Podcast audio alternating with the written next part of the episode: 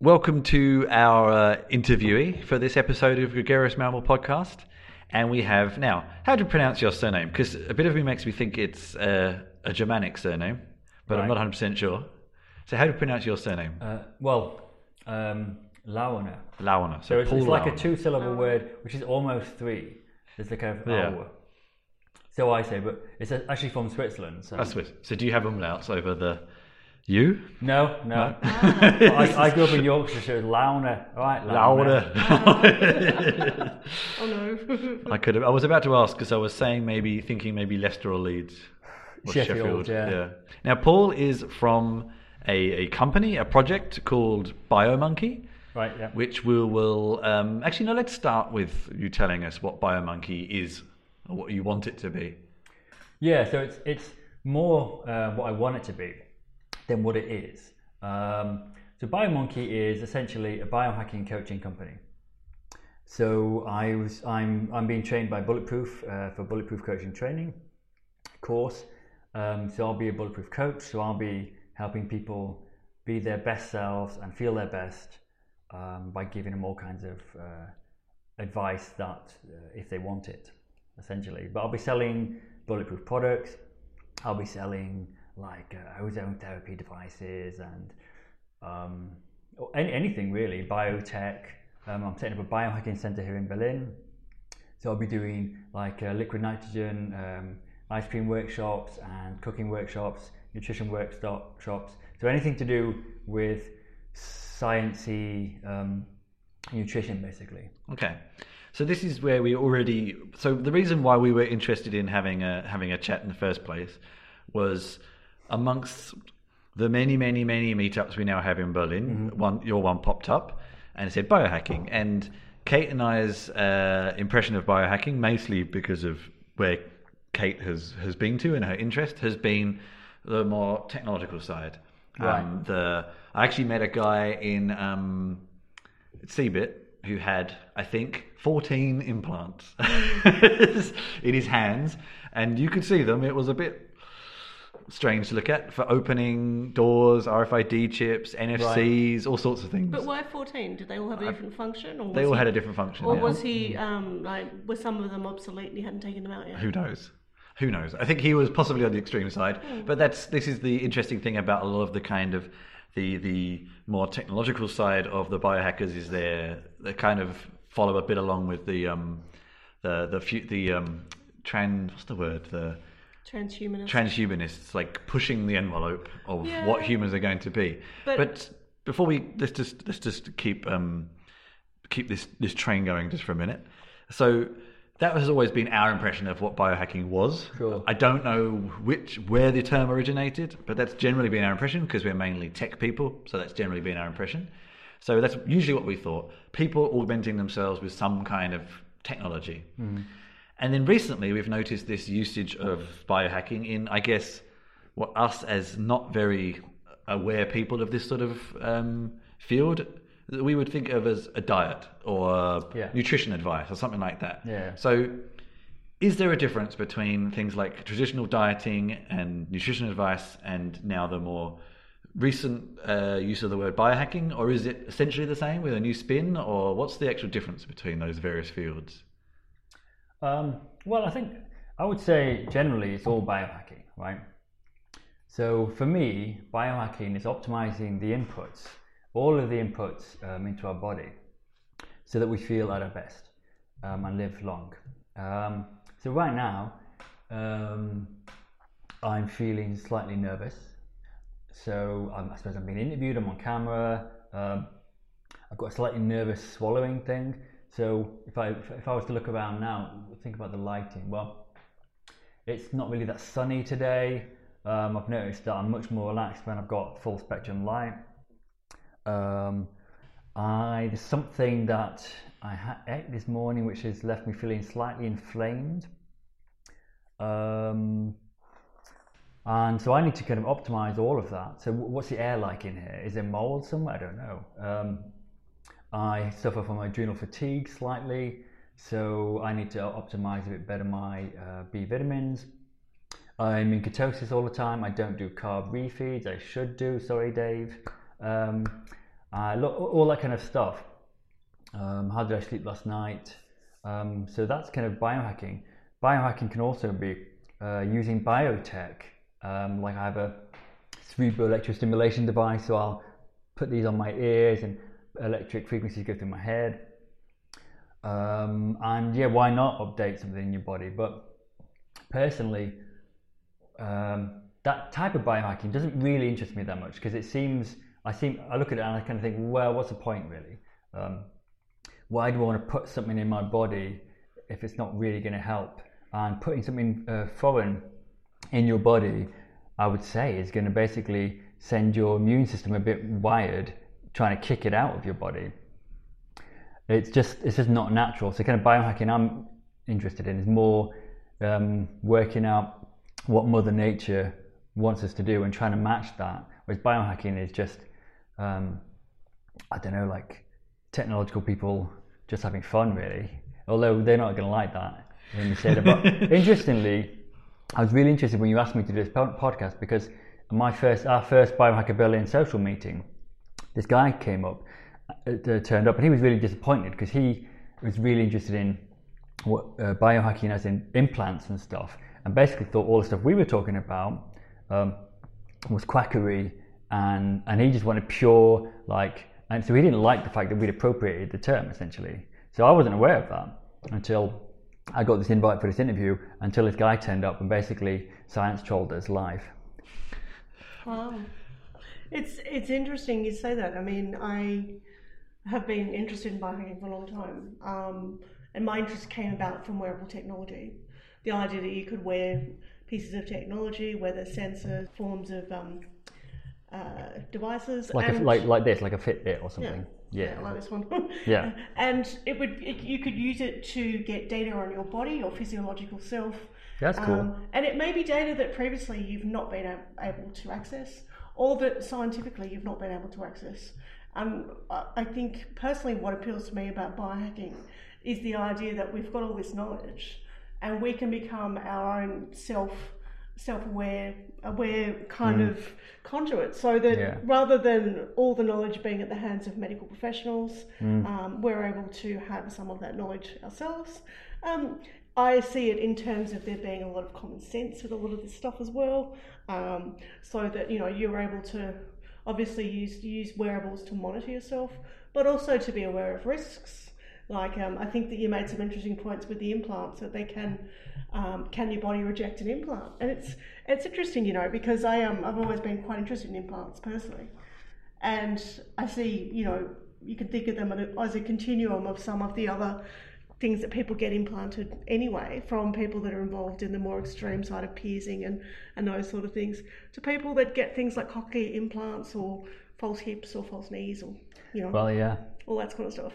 And I asked this guy who had this big honking huge implant in his hand. I always thought the hand is, whilst one of the most convenient, has got to be one of the most painful spots because firstly you put all your nerve sensors in the fingertips. Um, I know from having had three, third degree burns myself, only got a few scars now, luckily. Um, yeah, they hurt like fuck. Even if you burn the nerves off, they still hurt. Oh, good. Um, we can swear, can we? Uh, yeah, well, I Sorry, I'm, I'm Australian. Great. um, but yeah, you know, like the hand has got to be one of the worst spots. And I asked him about did you why didn't your body try and reject it and because mm. you know you hear of people getting a piercing and your body just p- pretty much pushes it out and no was able to keep it in um, so you know i always say to people if they're going to go to that anything that involves putting something into your body whether it's food or some type of um, herb or supplement like you know people you talk about hear about people with turmeric in, implants lately. Turmeric? also, yeah the, okay. the the spice spice or root, I'm not sure which part of the plant it is, um, to you know put, putting stuff physically in your body, whether it's an implant or something else. Well, then it slowly releases um, turmeric into your bloodstream. Yeah, okay, basically. Cool. Um, yeah, you just got to be really careful because you know, and you could say the same for naturopathy, arguably. I mean, I hear people talking about, oh, you know, so say no to big pharma and get. So some... actually, well, this is an interesting point. So where, where does I guess it, I, probably the answer is going to be it depends mm-hmm. on the person and many other things. But like, where does biohacking become? Um, extreme drug taking, when or, or addiction even, you know, that's possibly that's definitely probably a whole other area. But you know, um, is is biohacking taking cocaine every ten minutes because it keeps you awake? Is biohacking drinking a shit ton of coffee because it keeps you awake? Um, like when, what do you see as kind of the boundaries? I suppose, or what's the, what's the what's the the most precise definition you can think of? Um, I think I would draw the line very clearly. Does it do yourself, does it do you or others harm? And can you control it? I would say that. That's the line. okay, so control is that's a good point. Control is certainly a very good point. Is it beneficial for you? Yeah, If you're doing it and actually it's really not beneficial at all, um, that's got to be towards addiction. Okay. Or, or why are you doing it? It's a good point. And when you think of things like microdosing, the idea that you can take minute doses of was it special K? I thought Or it was LSD. LSD. LSD? it was it was one of the drugs. I mean, clearly I'm not, yeah. I'm not the most clued up on the um, psychotropics. Um, as a way to kind of monitor or manage. No, no, that's not the right term. Sorry, I'm going to rephrase that. Enhance, I think. Yeah, they were almost certainly enhance. enhance. Harness, right? Yeah, Honest. but your energy and your mood. I think that's what they were going for. Correct me if I'm wrong. Fo- certain levels of focus and creativity, I think, was the main thing. Yeah, but it, it, it is interesting because I know that there is some a number of research projects at the moment looking at drugs like like Special K and LSD being used for people with severe drug resistance. Special K. What, you mean the cereal? Uh, We special both thought oh, it. sorry, ke- ketamine. I mean, I mean ke- ketamine. Sorry, I'm used to it being called Special K. Ketamine is like a horse tranquilizer Right. from memory. Um, Yeah, yeah, yeah. But being used in, and again, we're talking very regulated, re- researched kind of stuff for people with drug resistant depression. Um, and these are people who have, I might add, in the past either been subject to fairly, you know, fairly intensive treatments like EC, um, ECG. think, Oh no, electro. Electroshock? yeah. EC, ECT. Oh, Sorry, ECT, okay. when, when you, I, it was on the tip of my tongue. ECT, or alternatively, um, the brain implants, which is a, a newer one that's been to see, been considered to be very effective. Well, here's an Um, interesting question: Is taking um, medication for bipolar biohacking? I suppose it is really, um, but I think what's key difference a key difference between say normal um, medicine, which the doctor might give you, and Yeah. say a biohacker's approach. is We look at the causes. Yeah. Okay. Yeah. What's the fundamental issue? Why is this happening? Yeah. We're not just going to say, okay, this is happening. You have this. This drug will stop that. Because if you don't fix why you've got problem X or issue X, then you are just going to like put a band-aid over it, and then it's going to manifest itself some some other Yeah, way. Okay. Yeah. So I guess actually kind of joining up maybe some of the sides, well, some of the two sides of um, where maybe we've both, all three of us have come from in terms of the term biohacking, is um, that you're interested in optimizing the inputs into you. And some of the other aspects of biohacking, although I'd actually probably call it quantitative self, really, Yeah. to be precise. I would, then- I would say that's very much is quantified there- person is very, is is it very proving, much proving or yeah. disproving, hopefully, whether optimizing the inputs has made Yeah. a difference? Absolutely, Yeah. that's great. And a, a question related. I mean, you mentioned, um, well, Chris mentioned diet, and you mentioned ketosis. Um, where did the, where do you think the interest in the low carb, um, I don't know, diet movement or health in health movement has come from, and why is it so predominant in people involved in biohacking? Um, good question. Uh, results, I would say. It just works. Like for losing fat, I can't think of a better way than ketosis, dependent on possible other factors, but it just works so incredibly, incre- incredibly well. And can you describe what it means to listeners that might not be familiar with the concept? Um, ketosis is essentially when your body uses fat um, for fuel instead of sugar. Essentially, it's that. And my understanding is to get to that state, it requires a no sugar, um, no carb diet. Is that correct? Yeah, so you're normally supposed to eat less than 50 grams of carbs. Yeah. which is a very small amount. So considering if you have, I don't know, like a, a hundred gram bar of chocolate, that's probably 50 grams of carbs already. So, I mean, do you think is there a reason that our I wouldn't even say our modern diets, but human diets up until this point have generally been so possibly bad for us? I don't know. It it feels like sometimes now we say a lot of things that are bad for us that, as far as I can tell, have been in our diets for a long time. Doesn't mean they were right or wrong, of course, but it's just, just is it just because they were easier to grow or Well, we say a long time. What do um, define a long time?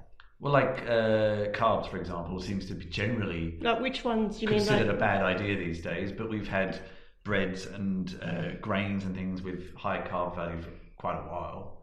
Um, like rice in yeah, I mean, just China. wheat and, and things like that. It's just because we just didn't know any better, basically, or are they? I don't know. Um, I guess why why why more recently have we started challenging the the old paradigms because we have the ability to do so, I suppose. Um, well, I, this is kind of like the kind of paleo approach now.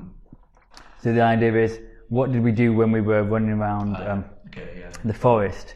Um, and what we were doing was uh, eating, killing, seeing an animal, eating an animal, stuffing our face, all, all kinds of fat and animal product, and then I don't know, grabbing some vegetables somehow. We weren't doing mass agriculture. So that's actually in the history of the human being is a relatively um, recent Yeah. recent thing. Yeah, all right. So we're, so the idea is That's we're not designed to feed ourselves Yeah. from um, carbs. We're designed to have nothing to eat while we're hunting, Yeah. and then um, to eat a lot of fat, basically. Yeah. And so even like the concept of three meals a day is probably just what we've got used to in the in the modern existence. It may not be the best way to do things. Well, I eat once a day. Okay. Um, so it depends on the person. Yeah. So I, um, through excessive ketosis, I um, uh, had problems with adrenal fatigue, which I still have now. Uh, I can fix that, but it's something to be aware of because I stress my body because I fast every single day. And then I eat, so I kind of have like a 24 hour fast Okay. every day. Kind How's your immune system as a consequence? Um, If that's not too personal a question. No. Well, I um, I um, I'm not sure how I can really. I mean, I, I'm not looking at the markers for that, um, Yeah. but I, you know, I, I'm very. I don't have any any health problems as such. I don't get ill. Um, Sure. No more no more or less than normal. Or you would say maybe even slightly less than normal.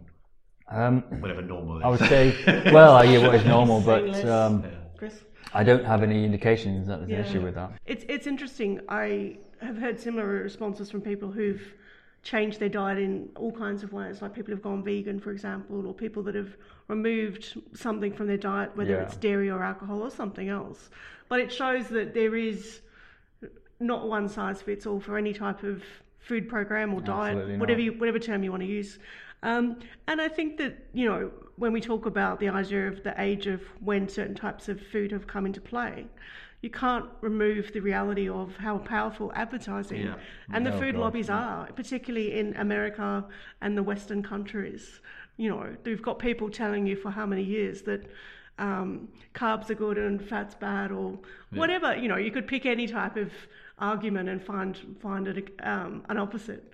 And I think one of the interesting things that biohacking as a movement does encourage, whether it's through um, using using um, wearable devices or food or journal, even old-fashioned journaling, writing down things, is being your being aware of yourself, being able to monitor yourself, whether you're using an app to monitor your sleep, and you might be connecting that with wearing a sleep monitor of some sort, or you're simply having a, a dream journal or your a fear diary or however you choose to do it. And I think that's quite a positive thing. It's people taking some some ownership of their health in, in, for themselves. And, you know, people can ultimately choose what they do. I mean, I like to drink wine. I'm still going to drink wine, unfortunately.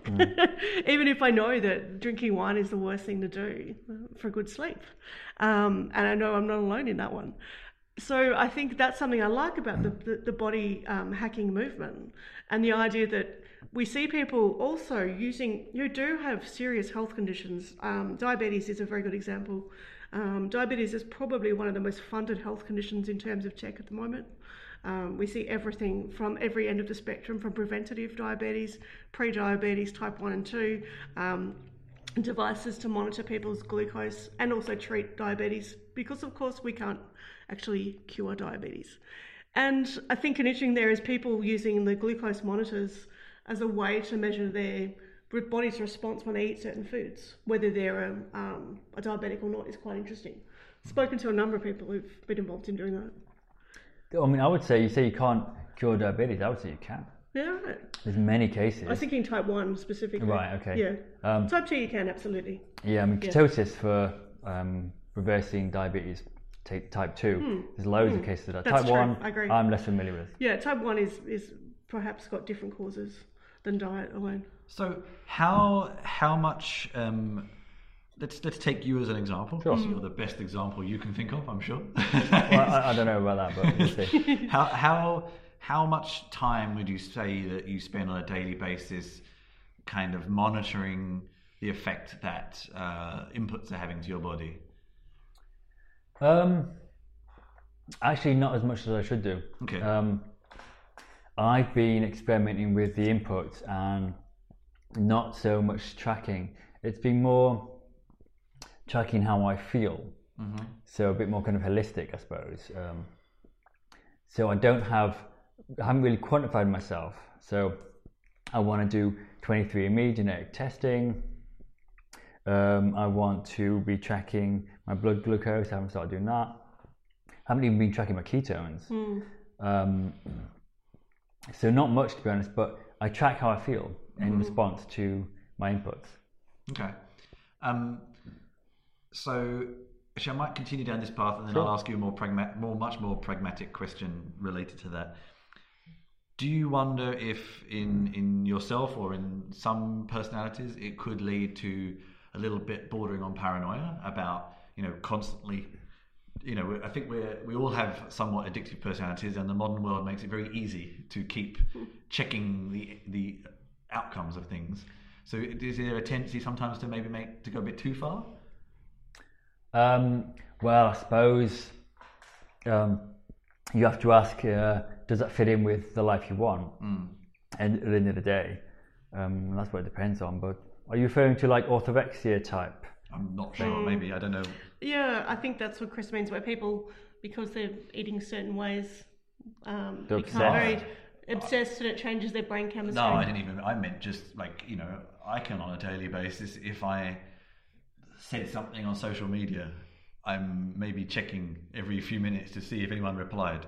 I'm kind of talking that level of Do you mean more narcissistic? no. So the same thing of like, I ate something. What effect did it have on me? Did it have any effect on me now? You know, kind of just like constant. Maybe it's something else causing that, but just the just the element of the fact that you're constantly trying things and checking things, so it can end up dominating your life a bit too much sometimes. Maybe I'm not sure, and it, it very much depends on personality, of course. But um, yeah, I don't know if you had any personal experience of maybe you at a certain point thinking, I'm, I'm actually causing more damage to myself worrying about it than than um, than not even doing it. Maybe. Um, well, I personally, I love it. I, I love all that stuff. Um, I think really, from a bulletproof coaching perspective, we would look at that as what um, what do you want? Yeah. What is your like purpose? What do you really, really want?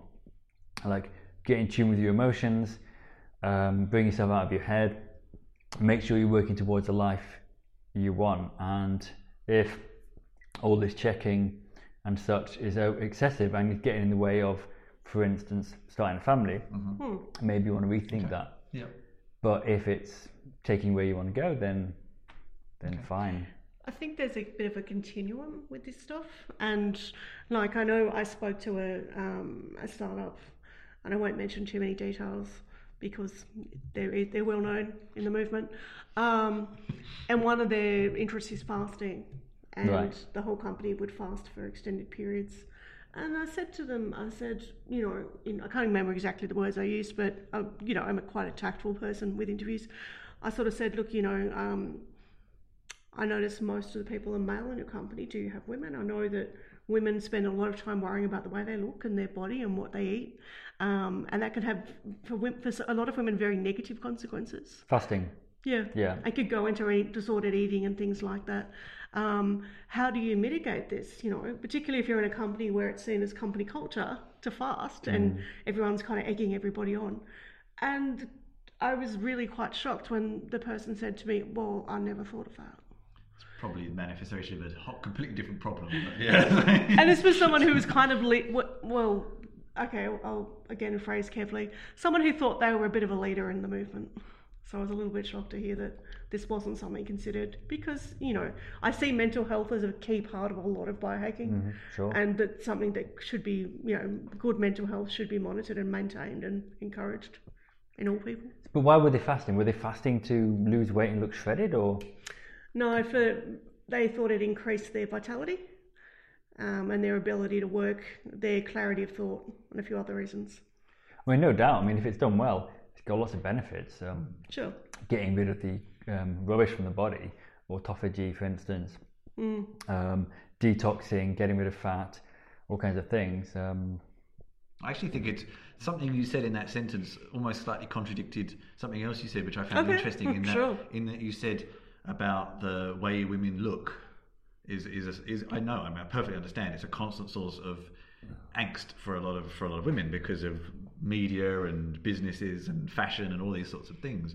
But actually, you said they were doing it to make themselves feel mentally more aware, and there was no discussion of the way people looked. So No, you- you're not quite understanding me. I was saying this company was doing it for those reasons. yeah, However, there's, we know statistically that when women are encouraged to fast, it goes, it can go very wrong. For example, you have programs like in Australia, we have the 40 hour famine where people are encouraged from a young school age to, to fast for 40 hours. Um, you know, not a, not a long period, but to, um, you know, solve world hunger by fasting and getting donations. 80% of the participants are women, are young schoolgirls. Like women from a young age are rewarded for fasting and for, you know, abstaining and for regulating their bodies Okay. and their diet. all right, okay, okay. So I can now see, it connects the you know, a few yeah. issues. Okay. But that said, I mean, what you're, I, th- I think what you're proposing is more of a, a considered positive Yeah. um, program where there's training involved, there's consideration, there's thought. It's not just jumping in and, you know, being um, Someone to guide you through a process is always good if it's Yeah, especially to do with fitness things because you can easily overdo it. and I think sometimes having someone else involved who's not, you know, in your immediate circle could be very helpful because they can see things that you may not see. You may have all this data and be able to to regulate. You know, okay, I know what. Um, how much I sleep, and I know um, what happens if I do certain things or what have you, or if I don't. Um, but to get that insight, sometimes you need actual people from, you know, to see another side of things. Yeah, I mean, fundamentally, I think fasting is very helpful. Um, if you fast, it can drastically reduce your chances, for instance, of, of getting cancer Sure. because you can essentially clean out lactic acidosis buildup, um, uh, free radicals, all kinds of things. Um, but you have to be careful with it because it's a stress to the body, which is why it's effective. But it can also um, cause a lot of stress to your adrenals. It can cause, well, temporarily, it can cause fertility issues with women. Um, and so th- th- there's, da- there's, there's, it has to be managed essentially. Um, but essentially, it's, it's a, um, a very healthy thing to be doing. It's something that we've been doing as humans for ages. I mean, 40 hours is not really, not really very long, to No, it's honest. not. Yeah, yeah. It's like there's a lot of those kind of common numbers about how long human can survive without certain things, and food is like three days. No, or even longer maybe, but three days. Oh, it's wait, wait really long. Yeah. You can um, survive a long time without food. Yeah. Okay, let's let's circle back to some kind of more practical uh, questions. The first one would be: I know you've already kind of said that maybe you're not tracking the the um, outcomes of your input as quantitatively as you could or should. Sure. But if you, if someone were to ask you like devices or things like that, to you would recommend for doing those sorts of things? Do you have any that come to mind that you would particularly recommend to people? Um, I think a simple heart rate monitor is interesting. Like this is a Fitbit. Um, to see um, just how you respond, really. And you can use this actually in a way to see what your sleep was like. Because if you slept for eight hours then you look at what your heart rate was like. You can see when you woke up and such. Um, it's, it's quite obvious according to the heart rate. Yeah.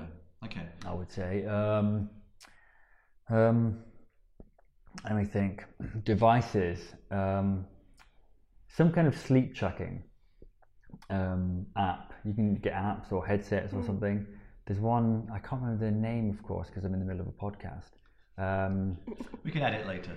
there's a new one with a, with um, it's a new type of headphone which tracks your brain waves. Hmm. What's it called? Something like Tahoo or I think I know the one you mean. Um, it's like 200 quid. Um, anyway, so that that'd be good. Um, weight, I mean, it's not so weight that's interesting. I think it'd be good to track your um, your bone density and your um, like using a DEXA, for instance, or your BMI. Um, so your you know your fat uh, percentage of fat in your body, just to compare to see how your diet's doing. But very important is how you feel, essentially. Mm. Okay, so here's my final kind of possibly one or two, depending if Kate wants to participate. I've not. got a question. Okay, let's go for your question, and then I think I've got a, a kind of rounding question. One thing I always ask people in biohacking, because I talk to lots of people in different different sides of it, is is there something tr- that is not trackable at the moment that you would like to be trackable? Oh yeah. Um, It's a hard one. Feel free to think about it and come back to us um, with that one. yeah. That, um, again, I'm in the middle of a podcast. I'm struggling to really think of it, to be honest. But loads of things all the time. None of them are coming to my mind right now. Okay, You know what? The one that um, comes up a lot is blood, to do with um, it's the, the blood. Um, and if you think of um, Theranos, I think that's how you pronounce it, the startup company in Silicon Valley that um, we all know was a bit of a failure when it revealed that their testing was highly, highly problematic and basically fraud. They were they were basically trying to make it so that any blood test could be um, done through a prick fingerprint, a bit like you would for diabetes. I would like Um, that. Yeah. yeah, super fast results, um, et etc. And I'll put a link to the whole debacle there for people to read. It is an interesting Okay. one. Maybe we'll let people delve into that Mm. further. So my final, okay, my final question from our side, depending on um, what if Kate wants to participate, and you'll get it in a minute, Mm. and then one from you, just wrapping up anything you want to tell people. Okay, putting you completely on the spot here, if we haven't enough already. you know, with no kind of analysis or anything like that. So one of the reasons I was sort of also interested in speaking to you is I, as I've got a bit older, I also do sometimes feel like there's a few things I could do better. I'm not. I would like to improve with the way I feel. So, okay, take for example um, the classic. Um, like many other people, but especially for me, when it gets a bit later in the afternoon, I start getting quite drowsy. Sure. Is there a very obvious um, thing you would recommend for maybe fixing that, or is it just having a sleep?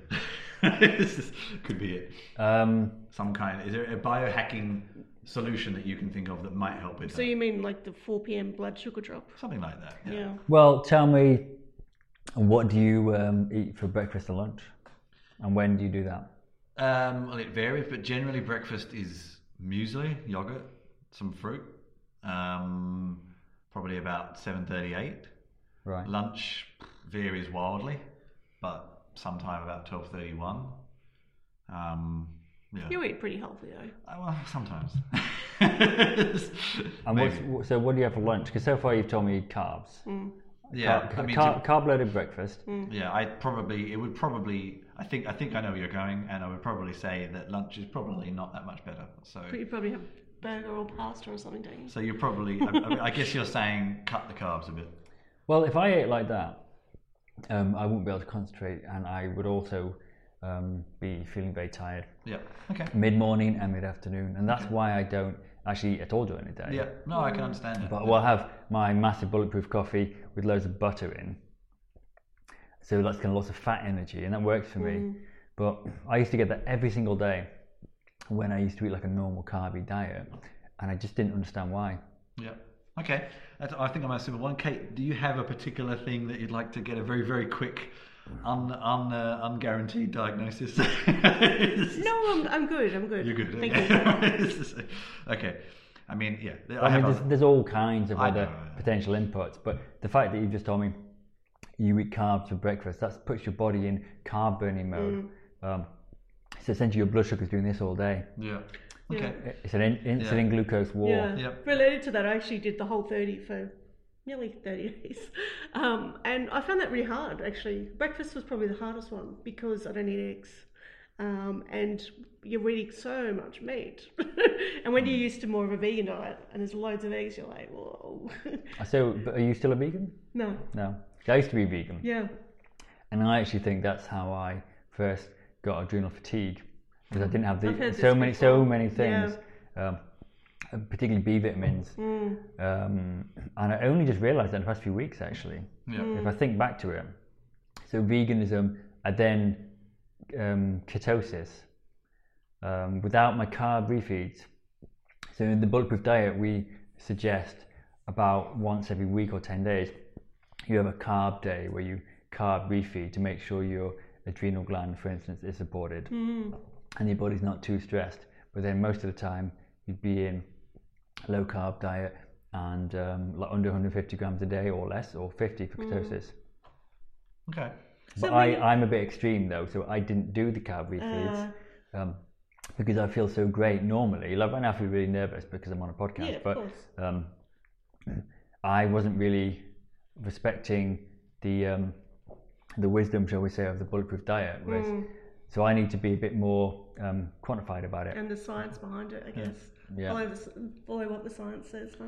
So you, Yeah. you, you've come on our podcast. We've made you nervous. Yeah. We've taken. No, no, Sorry. I'm making myself. We've nervous. taken. We've You- taken you- You're lovely. We've You're taken- incredibly we've taken- eloquent, though. We've taken 50 minutes of your time on a public holiday. So Yeah, we do tell apologise. us what you'd like to promote. What are you up to? Yes, what would you like to tell people that you're working on?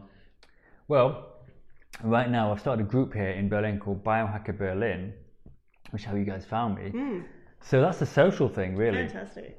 Um, and also, we're going to be doing things like um, going to. I'm going to try and organise a group hyperbaric oxygen session. Oh, I don't know if? I can manage that, but who knows? Group cryotherapy session. Yeah, cool.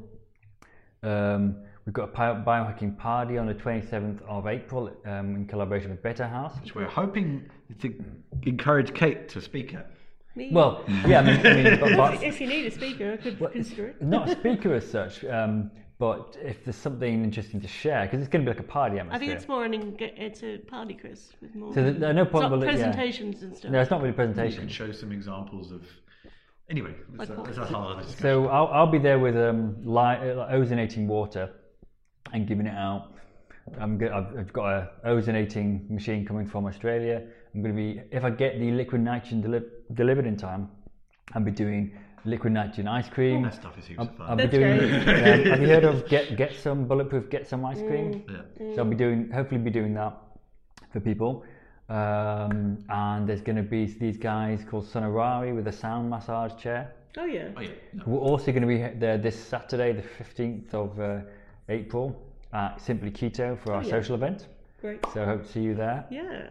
Um, so that's what's going on. And then when I get my biohacking setup center set up, I'll be doing um, all of these workshops, nutrition workshops in my center. So. So how can people stay? Do you have a, a website or a preferred social media profile or something where people can keep up to date with these these activities? you can follow the Biohacker Berlin uh, Facebook group. That's Biohacker Berlin, not Biohackers Berlin, um, singular. Um, Bit of competition there. Because oddly, there's another Yeah, group. I But noticed.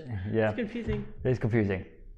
A very Monty Python. Um, And um, BioMonkey Facebook page, Okay. and then the BioMonkey website, which has which is basically empty because it's all very new. Okay. Excellent. Thank you very much for your time. Thank you. My pleasure.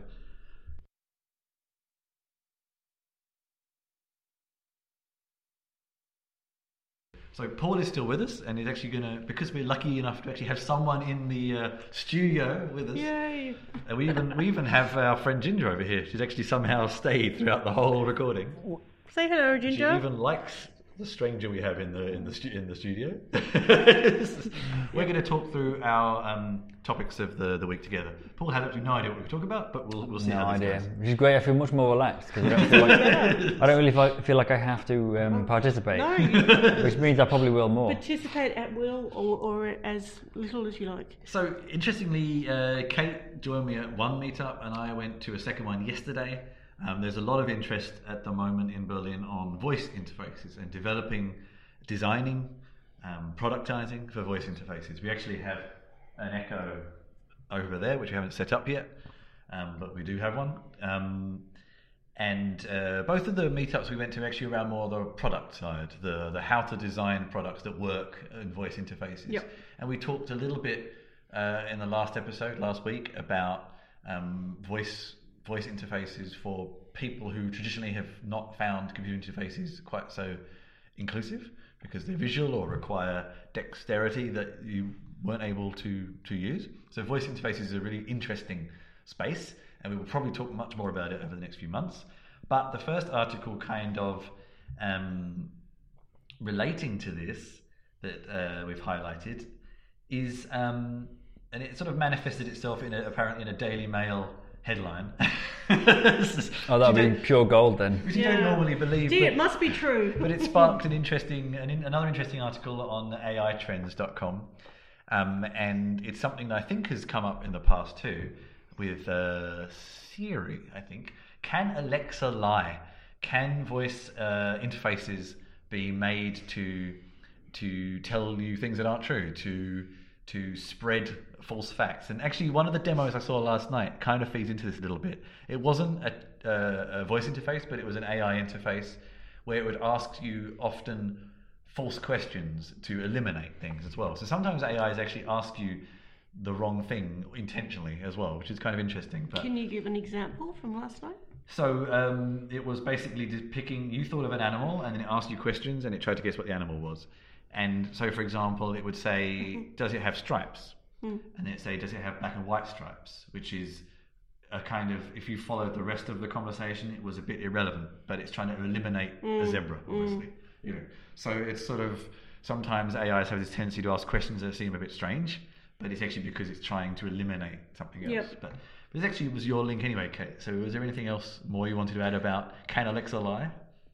Yeah, look, I mean, the if you missed the story, the storyline is actually an interesting one. Is that a woman was sitting at her um, computer or in the kitchen, hanging out with Alexa or however you want you want to imagine it, and um, said, um, "What was it? Can the C? Are you? Do you work for the CIA or can the CIA hear me?" I think it says in the article that you just scroll.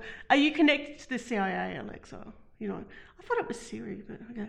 Um, and um, the dot she was using didn't ask, didn't answer. So therefore, people concluded from that that um, Siri or Alexa, whoever it was, must be connected to the CIA. Um, but look, the reality with this is um, it denotes a level of thinking that AI device, home devices or home automated devices, however you want to put them, don't have. They don't have this much natural language language processing skills. It's basically when you ask a question, you're putting a request to an algorithm that will try and collect results based on the words that you've said. And when they say things like, I do not know the answer to that, or I can't tell you, it's because they don't have the information on hand. But that said, um, like you said, there is certainly um, capacities for false questions and false answers, and it depends where the information is garnered from. That's one of the issues. It's a very interesting space I find at the moment because it's very new and Mm. no one really has any answers yet. So I'm, I'm going to ask you a stupid question No. because this is not my field. We don't have any But- stupid questions here. But does Alexa, Alexi, um, does, Alexa, yeah. does she know though if there's like a back door f- to the CIA? Would she know? You know, she, I say she, like, but like, does question. does the algorithm or the program or whatever actually know that? Exactly. I mean, I don't even know have a clue how it works, but um, does it, well, does the programmer let it know? This is a whole other ethical question around what do you tell your algorithm? It's it's very new territory. Like Alexa or the the yeah, the Echo. No, it's Alexa. Alexa is the frame is the is the is the system. is very new. It's less than two years old Mm. Super and new. was pretty much beta when it was released. And it's very early days, very very early days, and it's interesting. But there's going to be a lot of mistakes yet. And So- I might add, um, if you read my writing, you probably know I'm, a, I'm more of an Amazon Home fan. Than, Amazon um, Home, Google Home. sorry, Google Google Home. Home. or I I was thinking of both of them. of fan, eh? I was thinking of both of them at once and comparing them in my brain. Um, yeah, look, because I think you think of some of the bodies that um, Google is associated with, you know, from buying DeepMind to all kinds of stuff, um, and you know they've their progressions with language processing through their Google Translate, some of the other stuff they're working on behind the scenes um, with Google X. I think they've, you know, certainly shown that they're putting the energies and the efforts into um, home automation. And whilst there aren't as many products connected to Google Home as Alexa, I think that's going to be. They are, they are more mature. That it's interesting. Actually, one of the presenters I saw at one of the meetups, and I, I don't want to kind of just sound like I'm bad mouthing them, so I No, won't no, be no, more specific. Um, kind of was a little uh, said that this is all very new territory, and actually, like Google, you're correct. Google Home is new, but Google Voice Interaction has existed for a long time. That's You've been able to do it on Android for Yeah, quite a while. yeah, that's a good point. And a woman I was speaking to last night said, "I've been doing this for 20 years." Yeah, exactly. And. I was just like, "What do you mean you've been doing it for 20 years?" She said, "Voice automation systems, customer service systems. It's not new. it's not new technology. It's just a lot faster now. That's all." and the thinking elements as Yeah, well. yeah. Those systems you all hate. Say yes now. Yes. Do not. Yeah, etc. Yeah, oh god, and the guy even played a joke video from the uh, Deutsche Bahn, apparently in the Oh, 80s or 90s, yeah. tried to make a phone line where you could order tickets. That's right. and this guy had an accent, and it was, it was, yeah, he was getting absolutely nowhere with it. But Well, because we're all in Germany right now. Yeah. So the German voice automation phone calls, like it's so frustrating when Yep. um, you, they say say yes or no, and you say like ja or whatever, and then you know in some kind of foreign accent, and they say you did not give the correct answer.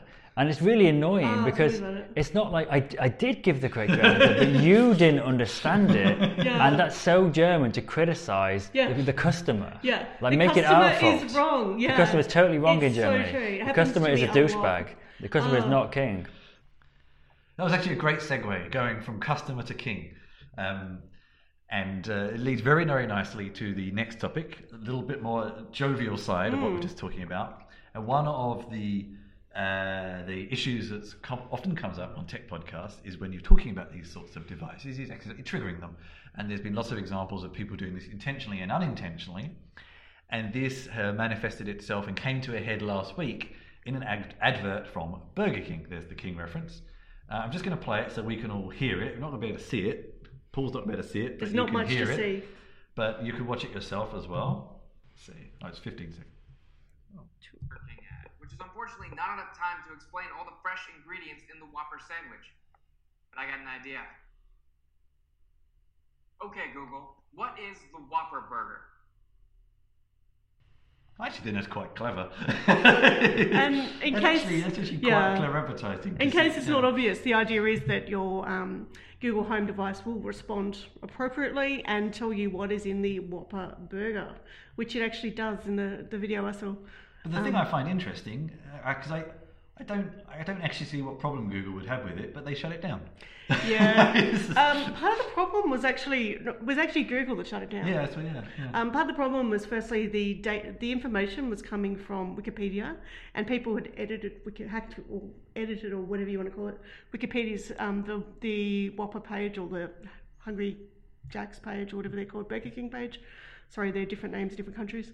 Um, to say things like, you know, um, it's got rats in it Yeah, and I stuff like that. yourself up for- Yeah. So um, yeah, it, it, and you know there have been some really really funny cases where people have had it, things unwantedly ordered on the um, on their automated device, whether it's you know a, a girl, there's a young girl saying she wanted a doll's house. And so, therefore, they got a doll's house sent to them.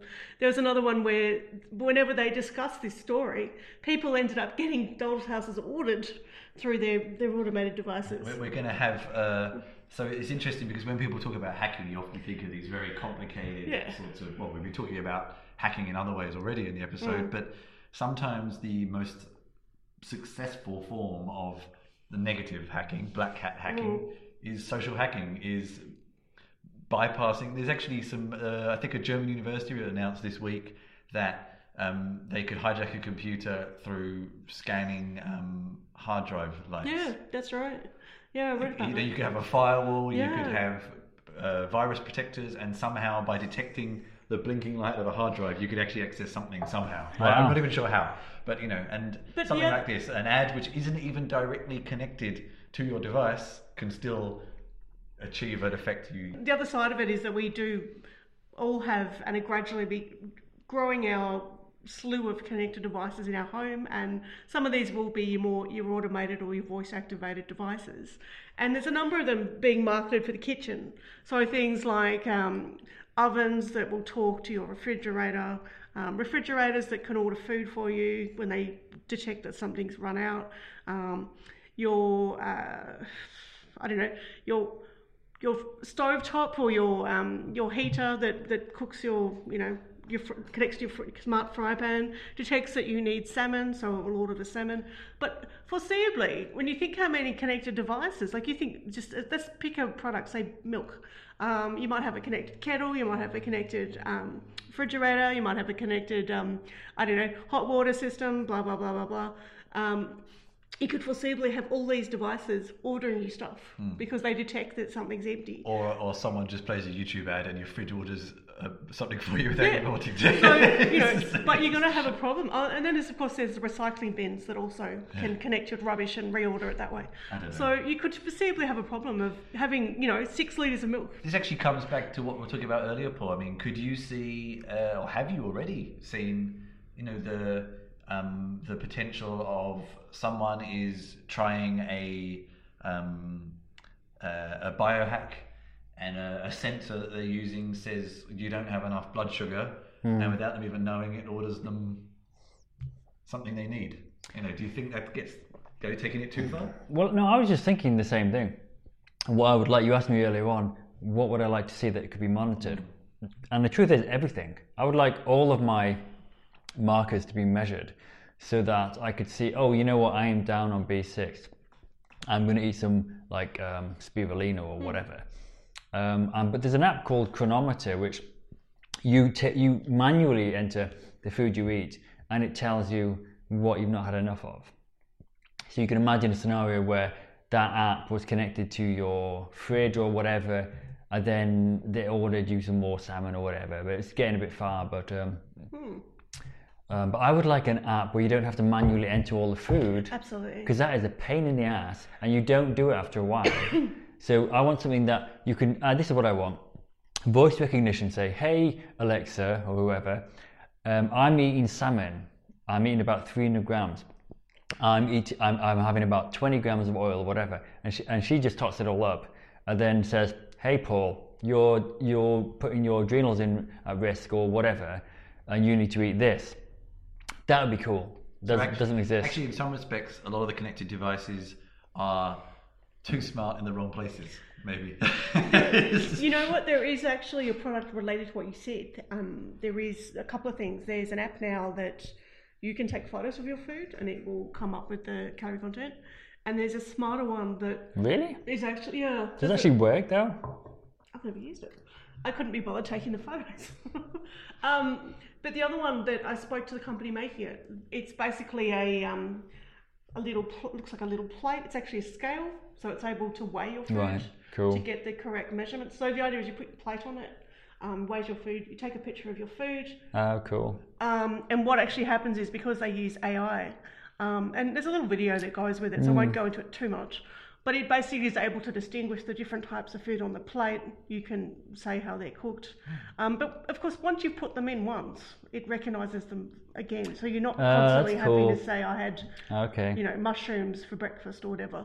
Um, but they they use it. Their aim of using it is for people that are dieting or want you know have to maintain their what they eat, and it's yeah, um, it seems to be quite good. They've had a lot of interest from um, funders. They're based in Germany. let's let's push on to our next set of links. Um, Yep. Again, a nice segue. Well done. Congratulations, we're doing very well with the segues here. Very Or good. maybe my brain is just awake thinking of potential segues. Um, so we've talked a little bit here about connectivity um, and maybe too much of it. But the other aspect of this, and I don't know if we need to have a particularly big discussion on this because I think this could be an entire episode in itself, and it is not um, the first time this has been talked about. But there's an article here on the Atlantic from last week about um, uh, loneliness begetting loneliness, the kind of the the feeling that because everyone is much more connected, that we're all much more satisfied and happy, and it possibly couldn't be furthest from the truth. Firstly, because um, um, it's not the the right sorts of connections, maybe. Um, but uh, also, it was feeding into the aspect of uh, cities, and this is another interesting thing that comes up. I mean, uh, I've always lived in a big city. You've mostly lived in a big city. From, Me too, yeah. Yeah, uh, Le- uh, Sheffield too is, is a big city too, and often um, they can be quite lonely places. And it's a kind of an article that looks at that side of things as well. Just because you have eight million people around you doesn't actually make you feel any more connected to any single one of them. In fact, it can sometimes feel worse, especially again in this kind of hyper-connected world where we always feel like we're missing out on something. Um, especially when there's a lot happening. If there's nothing happening, there's nothing to miss out on. so, so, I don't know. Did you did you read this? In, did you have time to read this in the I did. I did What did you think? Um, look, I, the the main thing I took out of it was they were they were actually talking not so much about people that are being alone, as in people being spending time alone, which I actually like to do. I find it's it is something that sustaining. It's it's a healthy thing for me to do. Um, but it was about people. It was more about people being lonely in a crowd. That kind of idea that you may have lots of social um, opportunities. You've got a partner, you've got friends, you've got family, but you still feel lonely. And it gave some some suggestions at sort of at the end. And uh, I got the impression it was also sort of pushing a, a program that had been instigated in the UK, looking at, at this as a problem, particularly in older people, where which you know is a little bit different to the type of alone downtime I'm proposing. It hmm. was more people, older people who may not see anyone for days. I found it interesting. It was. Yeah. Well, what were your thoughts on it? Uh, I think I think the feeling lonely in a crowd sometimes, as you know, I like to go out a lot, hmm. but I often am sat there feeling lonely. In fact, you sometimes feel more lonely in a crowd hmm. than you do at home because uh, when you're just at home alone, there's no one to feel jealous of. when you're when you're feeling lonely in a crowd, you feel like, why is no one talking to me? What's wrong with me? And stuff like that. So actually, But you know what? I, I also wondered um, how much of it is about social etiquette, how much of it, and, and this is actually something I'd be interested to do a, um, a talk on and maybe get some people in to discuss. Because I often think of like, if you give the example of like going to lots of social events, how how often do you go to a social event and either you get like you, you'll be talking to a group of people and they all leave en masse to go outside and smoke a cigarette? So you stand there on your own going okay. Or they suddenly everyone gets their phones out and starts doing things on their phones. Or you even you know I, i'm thinking of berlin a lot of us the events here the startup events um, people don't have as many skills perhaps in networking so they often just don't talk to people so much tech people are infamously. Uh, So, socially yeah. awkward. I think this is certainly an area where we could do, you know, a, an interesting chat about the whole thing um, as a standalone topic because it is yeah, quite exactly, fascinating. exactly, exactly. I'd Maybe like we'll propose someone who's that for a couple of more weeks. knowledgeable than us. Yeah. Here's here's I'm going to propose one more link, and I, I think you might, I think maybe you might have maybe more to say on on this, Paul. I'm not sure. It ties a little bit back to what we were talking last week about the elderly, the robots for the elderly, Hmm. um, and Robotics. it was just, ro- okay, right, robotics. Sorry. No, no, because robot suggests just like one. All right. robot. Okay. Okay. That's all. Um, and I guess this interesting aspect I find always of technology ending up being more useful to a different group of people than you initially thought. Mm. And this was the um, article that you uh, suggested again on AI trends. You've, you've liked that website a lot this Mm. I week. do. I do. Uh, about um, self-driving cars uh, actually being a boon industry for elderly people who can't drive anymore. So Yeah, look, it, it looked at it was quite a good article um, because it looked at both sides of it. Um, the first idea was the notion that oh, we've got older people that are less mobile. Maybe they can't drive, whether it's for health or for safety reasons Yeah, I was trying to of a nice way to say that. Degenerative reasons. Um, so therefore, the idea being, well, self-driving cars, they can just pop in this car and you know off they go. Um, and then you kind of broke it down a bit, and they said, hang on, how do they get in the car? A lot of these people have diff- mobility issues. That means you know they can't put their leg over a, I don't know, put put their leg up to get up on a step or whatever, however you configure it. Um, and then it said, well, you know, hang on, this is why traditionally a lot of older people have used either disability taxis or chauffeurs if they're at a different financial level, or had, of course, neighbours or friends or what have you to drive them places because they need someone to help them get in and out of the car. Um, but then it goes a step further because firstly it says, okay, we could let's let's look at this. Let's pull this apart a bit. Okay, if that's the problem, there could be someone that could do those jobs. Someone that gets people into, in and out of cars. Um, you could even have someone, arguably, who's not actually a driver but sits in the car and makes sure the person's okay. But the more interesting part of it to me, which is something I've written about before, BMW is actually working on a, um, a project at the moment where cars are embedded with sensors, and these sensors are able to detect the health of the passengers in the car. Um, at the, mo- you know, they can use it for passengers or for drivers, and so it might it might change the music in the car if they feel you're being stressed, or if you're falling asleep, it may change the temperature. The seat may give you a massage. I'm not sure if I like these Um, recommendations. I tend to listen to very loud, aggressive music when I'm stressed because it makes me feel better. Okay. So I know people are different. I don't know. but it also suggests, and this is this is one I'm a big fan of because it's something I've read a lot about in other ways. The idea being that if it can also monitor your physiological health, it can detect if the person in the car is unwell. And does that mean a self-driving car could drive you to the hospital? That would be pretty cool, right? How cool would that be? That's great. Yeah. Well, I think this ties into your last topic because Yeah. um, well, a lot of the issues with old people is social social isolation, right? Yeah. So you know, um, contact with people who drive them places and stuff. You know, may be sadly some of the only contact they get. So That's- that's a good that could that could be a shame to Yeah, remove That's that. a very good point. Um, this is so the issue, right? pros and cons there, I suppose. Yeah, and and let's bear in mind. I mean, these these self-driving cars are going to take a while. You know. Uh, okay, and the final article I wanted to mention here, again, sort of feeding into this technology popping up, not where we expect it, but in a different way. Um, and also, I mean, not wanting to get political right now, but, uh, but one of the one of the things I thought would be potentially interesting outcome, positive outcome of the kind of Trump pro-America um, policy would be that other parts of the world became stronger, especially Europe. Um, I haven't quite seen it yet. It's not been very long, to be fair. But one area that is definitely uh, benefiting, I think, in ways that maybe we didn't think is is China. Um, and not that China has needed much help encouraging itself. And obviously, this stuff is is is it's not new. It hasn't been happening in the past three months. But um, I especially have found it interesting to see where innovation is coming next. Like the US has generally been on top of innovation for various reasons. Where is it coming from next? And we often think of China, especially, as just being a place that makes our crap for us and makes our ideas, but they actually have a lot of their own. Yeah. And this is do. an article in The Economist. Unfortunately, it uses as its measure uh, patent applications. Uh, you've got to have something as a measure, I suppose. I wouldn't necessarily use patent registrations as the best reliable measure of innovation, but let's just go with it.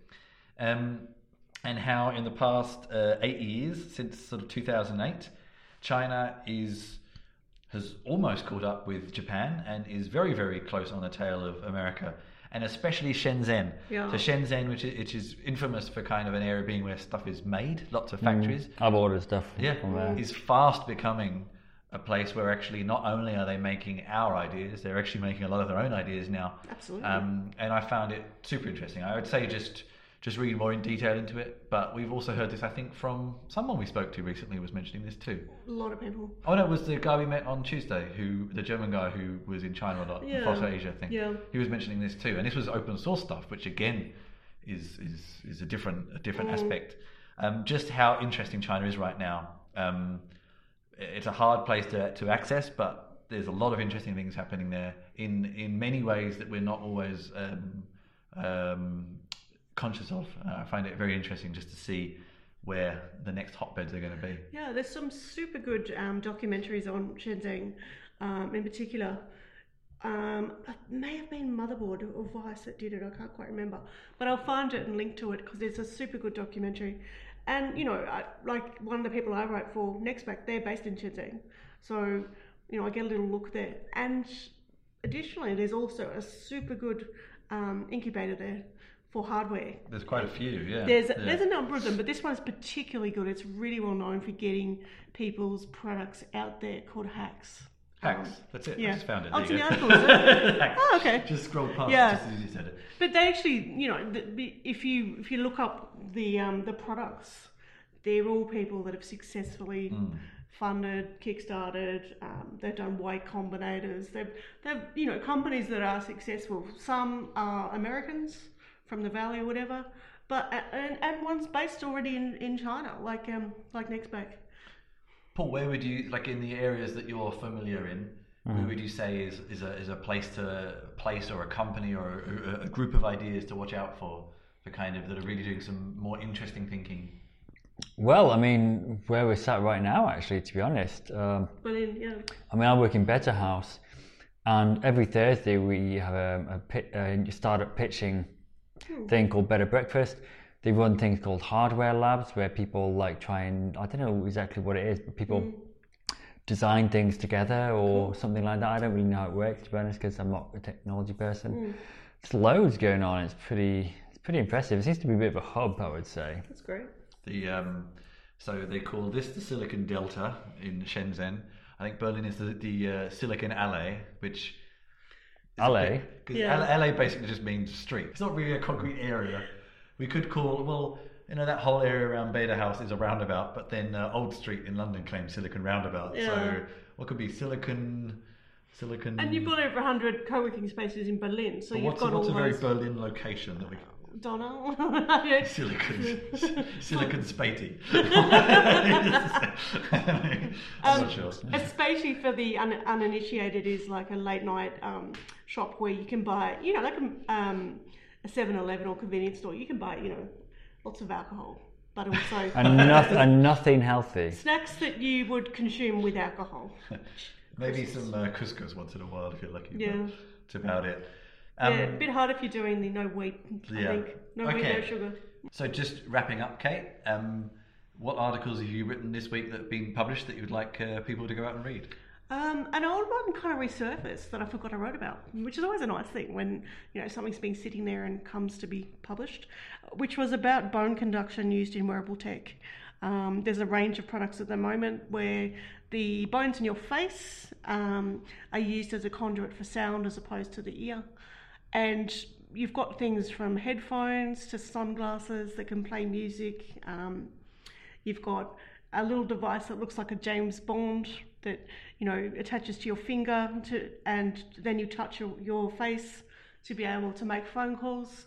There's a range of different ways this technology is being used, and I'll hasten to add this is this is quite an old old technology. It's believed that is it Beethoven that was the composer that was deaf. Yeah. He used to use bone conduction as a means to um, hear when he was he was conducting. And a lot of the devices, what, what they do is they um, they they enable that you can I can wear say a pair of sunglasses that's got music on them, music on them like the the Zungle ones, and no one else can hear the music except me because they're attached to my face. So it's really quite cool stuff. Any other articles? Is that the main one this week? Uh, not uh, there is, but I can't remember right this second. Okay. and two from me this week. I had uh, again one that I wrote a little while ago that finally got published. Was my article "The Realities of Being a Digital Nomad," which especially was focusing a little bit more on now as I am on the downward side of my thirties, or the upward side, depending how you look at it. Um, You know what, Chris? I think we should also do a show on that. Okay, but just just have a read of the article. It's kind of Hmm. more talking about what starts to happen if you've lived in a few countries and haven't Yeah. had any solid roots when you start thinking about pension plans and health insurance and things like that. The kind of more pragmatic stuff. Um, that was on Envato. It was a new outlet for me. And also, a complete other end of the spectrum, I my art, one of my articles for DZone this week was uh, JVM free Kotlin. And if that means anything to you, you'll be very excited and you could just look into it. But have a look on DZone. Um, Paul, thanks for joining us. My One pleasure. last time, tell us about your event at the end of the month. So there's a biohacking party uh, uh, in collaboration with Betahaus. So there's going to be organic beer, which is not really healthy, but it's healthier. Um, there's going to be um, ozonated water, hopefully liquid nitrogen ice cream, possibly um, some keton- uh, ketogenic guy from a, a low carb cafe is going to be there. Music, there's going to be sound massage therapy, all body um, sound. So we're going to plug in the sound system through to a system which will vibrate your own whole body, which has all kinds of interesting um, impact, which is quite biohackery. You pro- guys might quite like that. So it's just going to be a fun, a fun social Yep. thing, We basically. will So certainly come link along.